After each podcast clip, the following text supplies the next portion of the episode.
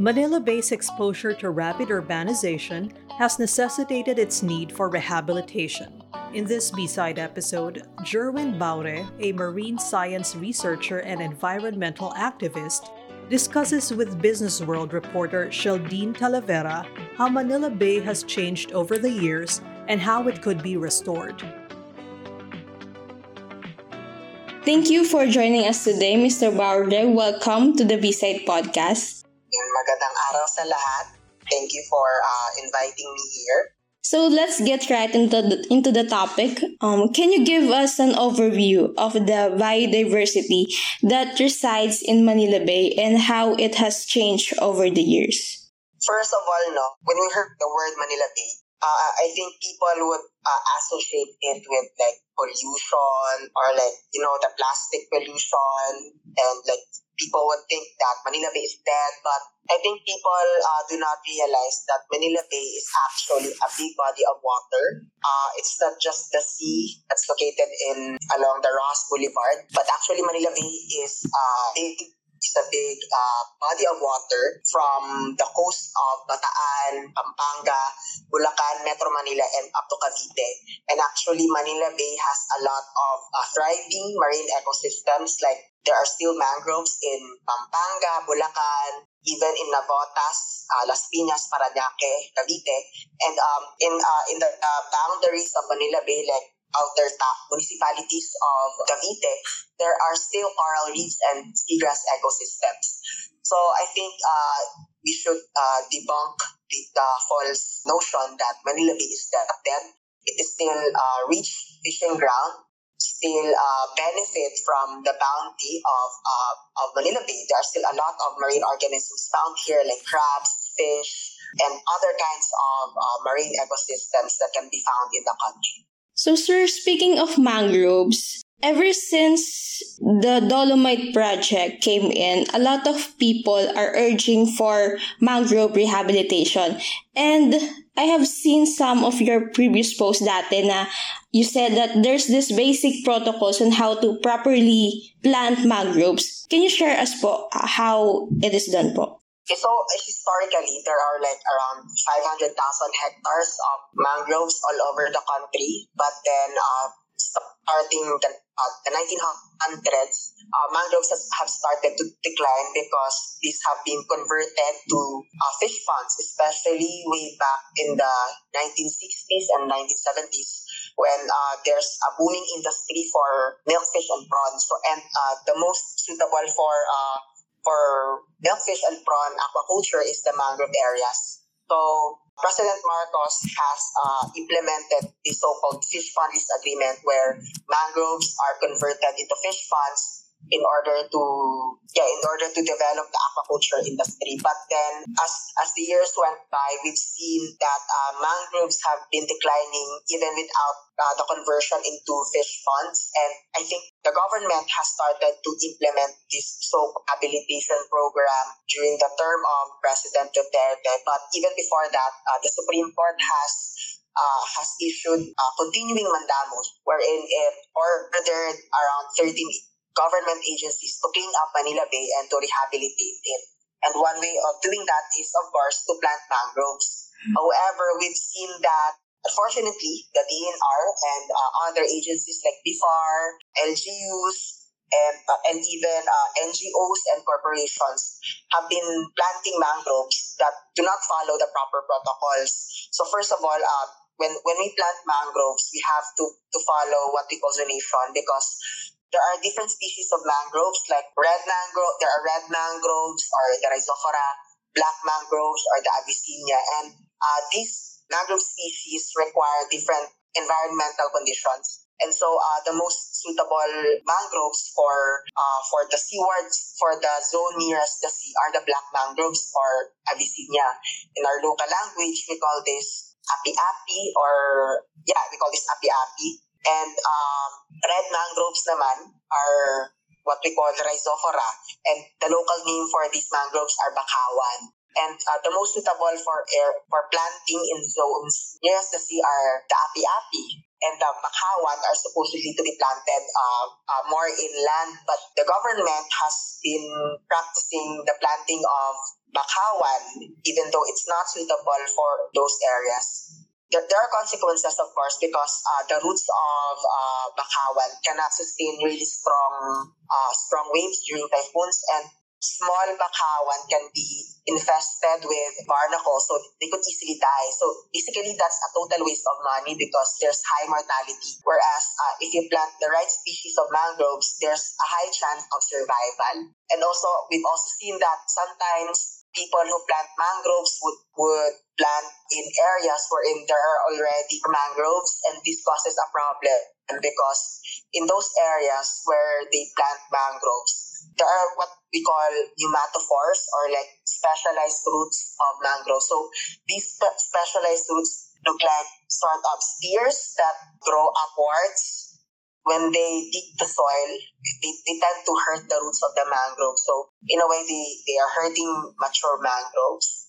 Sir, itong api-api, how could this specifically help restore Manila Bay uh, in layman's term? Uh, mangroves are historically found all over Manila Bay, no? And uh, these trees can serve as like nursery grounds for fish. They provide habitats for many species, and they can also provide natural protection against storm surges. And they can also improve the water quality because mangroves can filter out pollution coming from the land.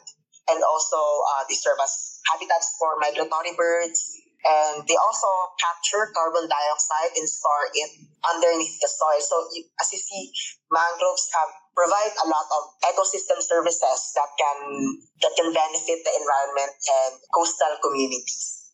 And uh, when it comes to um, the rehabilitation of Manila Bay, of course, since it provides uh, habitats for uh, for fish and birds, the, the restoration of mangrove and uh, encourage the fish would, would eventually return if we start to restore mangroves.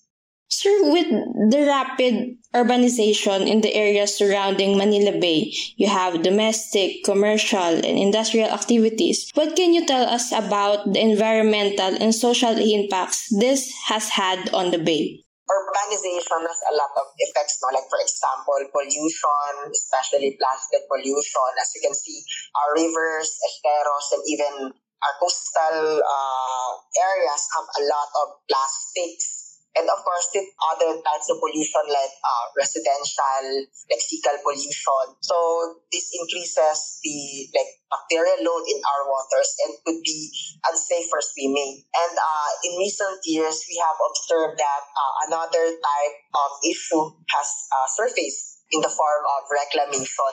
So reclamation is like a process of uh, building land in the sea or like extending the coastline in these reclaimed areas, uh, commercial or residential will be built. And this can cause uh, a lot of social and environmental uh, impacts because reclamation would entail the destruction of existing marine ecosystems.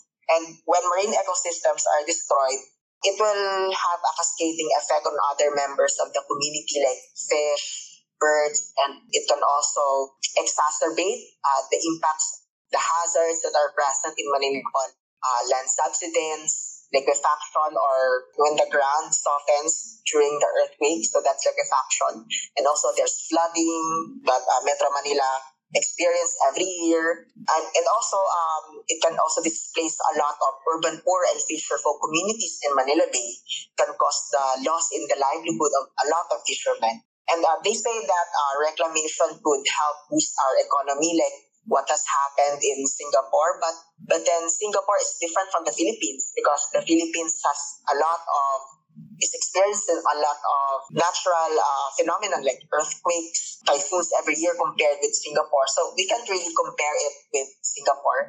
And also, I, I've been to Singapore last June, and I've seen that the waters in Singapore are not that really good quality. Like it's very turbid, and a lot of the coastline of Singapore has has been covered with soil. And I was able to hear a talk from a professor from the National University of Singapore, and he said that his previous study site, wherein there, there's a lot of corals previously, has all been lost. And so, even if they say that reclamation can boost the economy, it is still at the expense of the environment. And of course, it will affect fish and our fisheries production and the livelihood of a lot of people.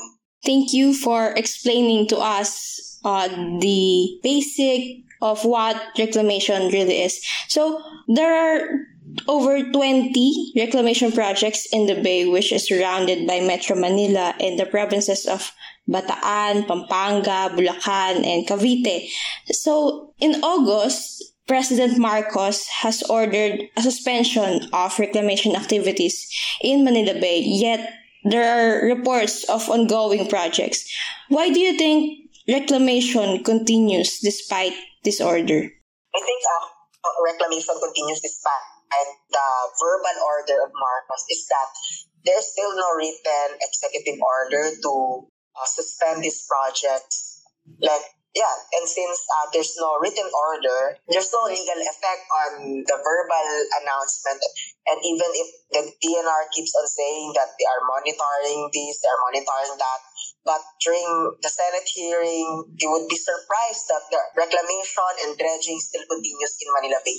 So I think uh, the verbal order of Marcos does not have teeth and I think it is really important that there's a written executive order to suspend reclamation projects in Manila Bay. And this written order would lay out the guidelines on which projects would be included in the suspension because the, the list of the Philippine Reclamation Authority is not complete because there are reclamation projects that are not listed by the PRA. So uh, through a written order, uh, there will be clear guidelines on which projects would be included and on how will such uh, suspension order would be implemented. Going back to what you mentioned earlier about the economic benefits, the Philippine Reclamation Authority has said that the 14 reclamation projects in Manila Bay that it has already approved will attract investments worth trillions of pesos. Is there a way to strike a balance between these perceived benefits and the need to protect the environment and the livelihoods in Manila Bay? I think when uh, when we discuss uh, the benefits, like the economic benefits of these reclamation projects, we also need to ask if who benefits from these projects. Will it be the private investors or will it really be like the marginalized people? Because if reclamation projects will continue, fisher folk will lose their livelihood, they will their communities. And um, the only people that will benefit will be the private investors, the big businesses, and the corporations. And even though, uh, like for example, corporation project proponents would say that they are going to hire people during the construction, they are going to hire people in their businesses, but then we also have to consider that the current labor system in the Philippines is really anti-worker because the average Filipino worker has a very low minimum wage, especially if you, your uh, educational attainment is not that high. So now, turning to government efforts, how would you assess the initiatives or efforts made to restore Manila Bay? Before I answer that, let, let's review the once again the history of uh, Manila Bay uh, rehabilitation. So in the Supreme Court order DNR and other government agencies to uh, to clean up, up Manila Bay in order to restore it and make it possible for swimming and other contact sports. And during the time of Duterte, um, they, they have started to do clean up, coastal clean up, dredging of rivers. But then they also implemented uh, the Dolomite Project, which has nothing to do with improving the water quality. And, they, and under the term of Duterte, uh, a lot of reclamation projects have also started to be implemented. Like, for example, the Aerotropolis Project, where a lot of mangroves have been destroyed. And also, um, during the term of the Duterte, and even until now, uh, there are a lot of uh, mangrove planting activities that do not even follow proper protocols when planting. And also during the time of Duterte, mussel farmers like Tahong, Tahong farmers in Cavite and Navotas were ordered to dismantle their uh, mussel farms The government claims that the bamboos are causing pollution when in fact they are they do not. And when uh, Marcos came to power, he appointed DNR Secretary Yulo Loyzaga. During in uh, last year, August 2022, uh, we wrote a letter to the DNR to, to have a dialogue about uh, the different reclamation projects because we expected that she would listen to us because, of course, she's a scientist and she background in uh, disaster risk management. But we were so disappointed that it took her eight months before she was able to have a dialogue with us. And in the months that, that followed, she ordered the cumulative impact assessment, which is good, by the way. But yeah, uh, when it comes to the rehabilitation of uh, Manila Bay, I think the DNR and I mean the government, especially the DNR, is rather slow and sometimes uh, they, they do not really uh, they don't try to discipline the corporations that that will destroy our environment. And uh, I just hope that uh, they would become more serious in their mandate because they're being paid by taxpayers' money. So I hope that they would uh, prioritize the environment first before uh, advocating for reclamation projects. Speaking of this cumulative impact assessment, what do you expect of the result of this study? Uh, I expect that uh, the cumulative impact assessment will, of course, include not just the environmental but also the social impacts because uh, the the first people that will be affected by reclamation will be the fisher folk who will uh, like lose their livelihood. And also, I also expect that the DNR will also include other coastal development projects that are not listed by the Philippine Reclamation Authority, like the Bulacan Aerotropolis project. It's not part of the PRA list, and they do not consider it as a reclamation project. But the truth is, uh, San Miguel Corporation is dumping soil in our coastal waters. So obviously, it's a reclamation project. So I just hope that the DNR would be impartial and will be objective in their impact assessment. Thank you, Mr. Baure. It's clear that the situation in Manila Bay is complex and it will require a concerted effort from all stakeholders to ensure its sustainable future. To end this conversation, is there anything else you would like to highlight? When we talk about Manila Bay rehabilitation, the first thing that uh, the government must uh, prioritize is the is the cleaning up and the restoration of many marine ecosystems because, for example, the DNR's main mandate is to protect the environment. And under the continuing mandamus, they were ordered to prioritize the cleanup of Manila Bay. It's not uh, the development of the economy is not part of their mandate. So they shouldn't talk about developing the economy because their priority is obviously the environment. And yeah, I think we should remind the government to be true to their mandate that they should prioritize the welfare of the people, the interests of the people, especially the mar- the marginalized communities like the fisher folk are uh, the poorest among the poorest sectors in our country. And uh, whatever economic benefits project proponents of reclamation projects promise must be weighed in with the negative impacts of such projects. Mr. Baure said planting mangroves can help rehabilitate and preserve Manila Bay. He also said it's important to discuss who benefits from the bay's reclamation projects. This has been another B-side episode. Subscribe now and enjoy a new episode every week.